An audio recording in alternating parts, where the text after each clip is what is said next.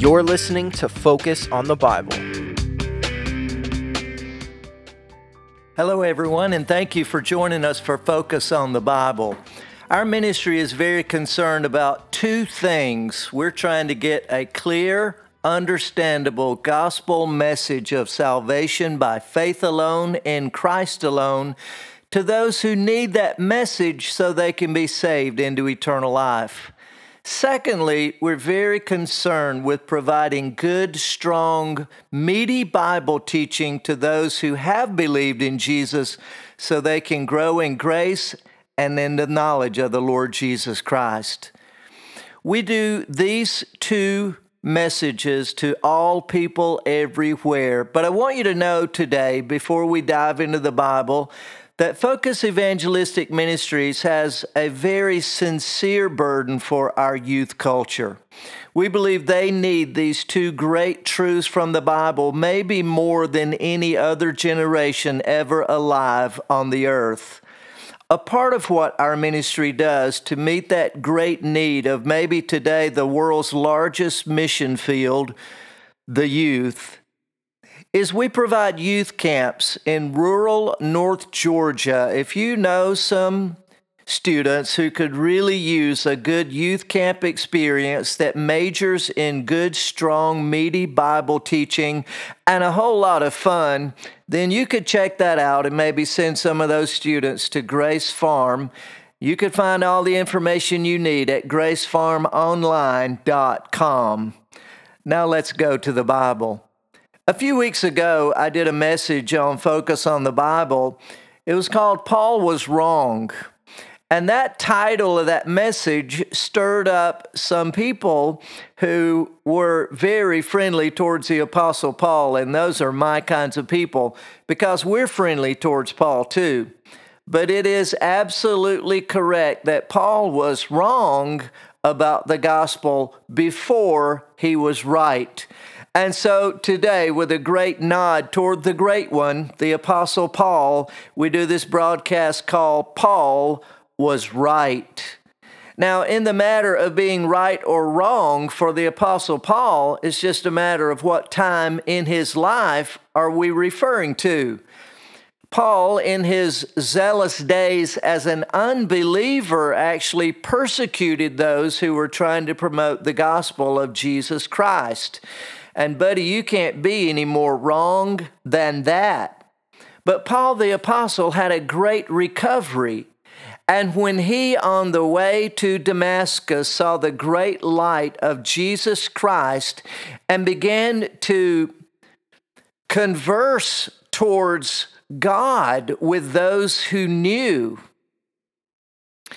when Paul began to seek what is the truth that comes from this voice that I hear, then he discovered the gospel of Jesus Christ and became what I think is probably the greatest advocate for the gospel the world has ever known since Jesus went back into heaven. Paul was not born in Jerusalem. He was born actually in a place called Tarsus. It's a very Gentile area. His Jewish father, when Paul was of age, sent Paul back down into Jerusalem to study under a great Jewish scholar named Gamaliel.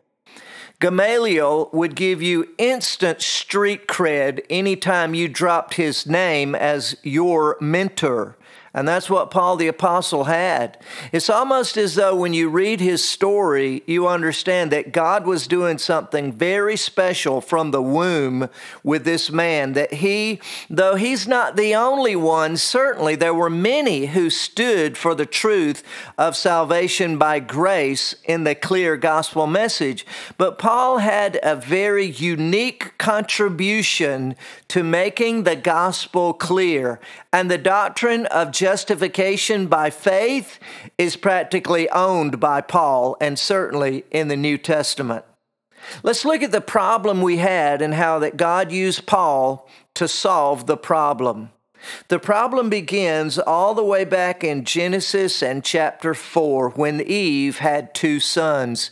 And these two sons are going to be templates for us to understand this great controversy in the world of theology.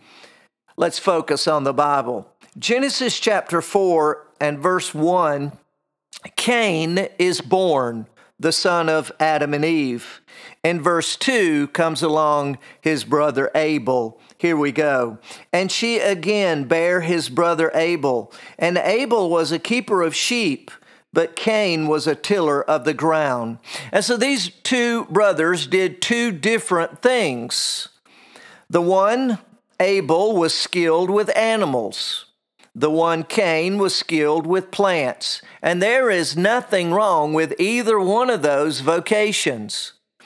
Now, we know that Adam and Eve were living on a diet of plants. They had been assigned a vegetarian diet by God in that great Garden of Eden. And so Abel is not raising his sheep for meat to eat. Why is he raising his sheep? Well, we don't exactly know, but I'll tell you what I think. I think that he's raising sheep because he understands the message of God, that the covering of their shame must come from an animal that has dripped its blood on the ground. You see, when God gave them in replacement for their fig leaf aprons as a covering of their shame, leather jackets provided by an animal, probably through bloodshed. I think that Abel understood this message from his father and mother that it's through the shedding of blood that we have remission of our sins. But on the other hand, Cain was being very practical as a tiller of the ground, a farmer of plants. That's for food. That's for food. But now it came time to make an offering to the Lord, and the two brothers make two very different offerings. Let's be clear about this. The Lord never asked for an offering that would come by man's tilling of the ground. The Bible picks it up again in verse 3 In process of time it came to pass that Cain brought of the fruit of the ground an offering unto the Lord. And Abel he also brought the firstlings of his flock and of the fat thereof. And the Lord had respect unto Abel and to his offering, but unto Cain and to his offering he had not respect. And Cain was very wroth, and his countenance fell.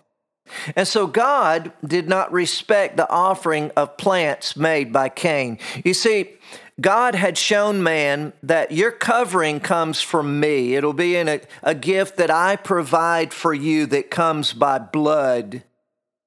But Cain has gone and put himself on the grow it your own plan. He has grown his own way to sacrifice to God, and God has none of it. And Cain is very upset. His brother Abel has pleased God with his offering. And in fact, Cain becomes, in the end, so upset that he becomes the first murderer in the world's history. The problem of those two understandings of what God appreciates as a sacrificial offering is going to follow all of mankind from the garden and beyond all the way into what is still for us yet future. In the early church, there was a problem. That's in Acts chapter 15. As the gospel began to go out, there were some who began to teach falsely in the way of Cain. Now, they weren't teaching salvation by plants, but they were teaching salvation by man's obedience to the law. Here's where the Bible uncovers this problem all over again in Acts 15 and verse 1. Here we go. And certain men which came down from Judea taught the brethren and said, Except ye be circumcised after the manner of Moses, ye cannot be saved. What did they say? You can't be saved by trusting in Christ. You have to follow the law of Moses and be biologically circumcised. Now, that's going to eliminate roughly 50% of the crowd, huh? And this catches the attention of Paul the Apostle, verse 2. When therefore Paul and Barnabas had no small dissension and disputation with them, they determined that Paul and Barnabas and certain other of them should go up to Jerusalem unto the apostles and elders about this question. What's the question? Is man saved by faith in Jesus, or is man saved by obeying the law also? Now, when Paul hears this, he and Barnabas, could I say it this way? They hit the roof, and they had no small dissension with those who are teaching such heresy. And they lead the first church council in Acts 15 that tries to settle this age old question about salvation's cause. Friend, the short answer is the only way we could ever be saved is through the blood offering of Jesus Christ by our faith in Him. The Bible says, By grace are you saved through faith, and that not of yourselves. It is the gift of God, not of works, lest any man should boast. Ephesians 2 8 and 9. But all the way from Cain's beginning, man has always struggled with trying to add to what God has promised. That man wants so much to make his own contributions to faith alone in Christ alone. This problem shows up again in the Bible in the book of Galatians. Now, Paul had preached the gospel to them, but a short time after leaving them, Paul hears word of what is happening among these young believers in Galatia and here's what he writes to them in Galatians chapter 1 and verse 6 I marvel that ye are so soon removed from him that called you into the grace of Christ unto another gospel, which is not another, but there be some that trouble you and would pervert the gospel of Christ. And so Paul hits this same problem again among these Galatian believers of false teachers trying to add obedience to the law by their own works into the gospel message of faith in Jesus for salvation. In chapter 2 and verse 16, Paul writes this knowing that a man is not justified by the works of the law, but by the faith of Jesus Christ. Even we have believed in Jesus Christ that we might be justified by the faith of Christ and not by the works of the law. For by the works of the law shall no flesh be justified. And friend, let God be true and every man a liar who says anything else. And Paul the Apostle uniquely made his life's contribution for the clarity of the gospel. In Galatians chapter 3, now, Paul adds to this matter of making the gospel clear that salvation is only by faith in Jesus and not by man's work under the law. Galatians 3 now and verse 22. But the scripture hath concluded all under sin, that the promise by faith of Jesus Christ might be given to them that believe. But before faith came, we were kept under the law, shut up under the faith which should afterwards be revealed. Wherefore the law was our schoolmaster to bring us unto Christ, that we might be justified by faith.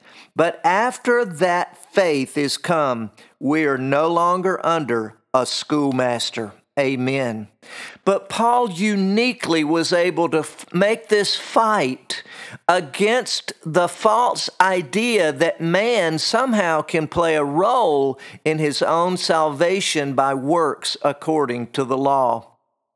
And God used this man, Paul, who had that unique raising, his unique educational background, raised in a Gentile world and yet trained under Jewish Gamaliel, Paul was at home in both worlds. And in both the Gentile world and in the Jewish world, Paul made his stand that salvation is only by believing in Jesus Christ. Paul was wrong in the beginning, but in the end, he was right and made it all clear for us all. This episode is a production of Focus Evangelistic Ministries Incorporated. For questions or comments about this episode or another biblical topic, you can write to us at Focus Ministries Incorporated. P.O. Box 498, Danielsville, Georgia 30633. For more information about our ministry, you can visit our website, freddiecoile.org. That's F R E D D I E C O I L E dot org. We hope to see you again for next week's episode of Focus on the Bible.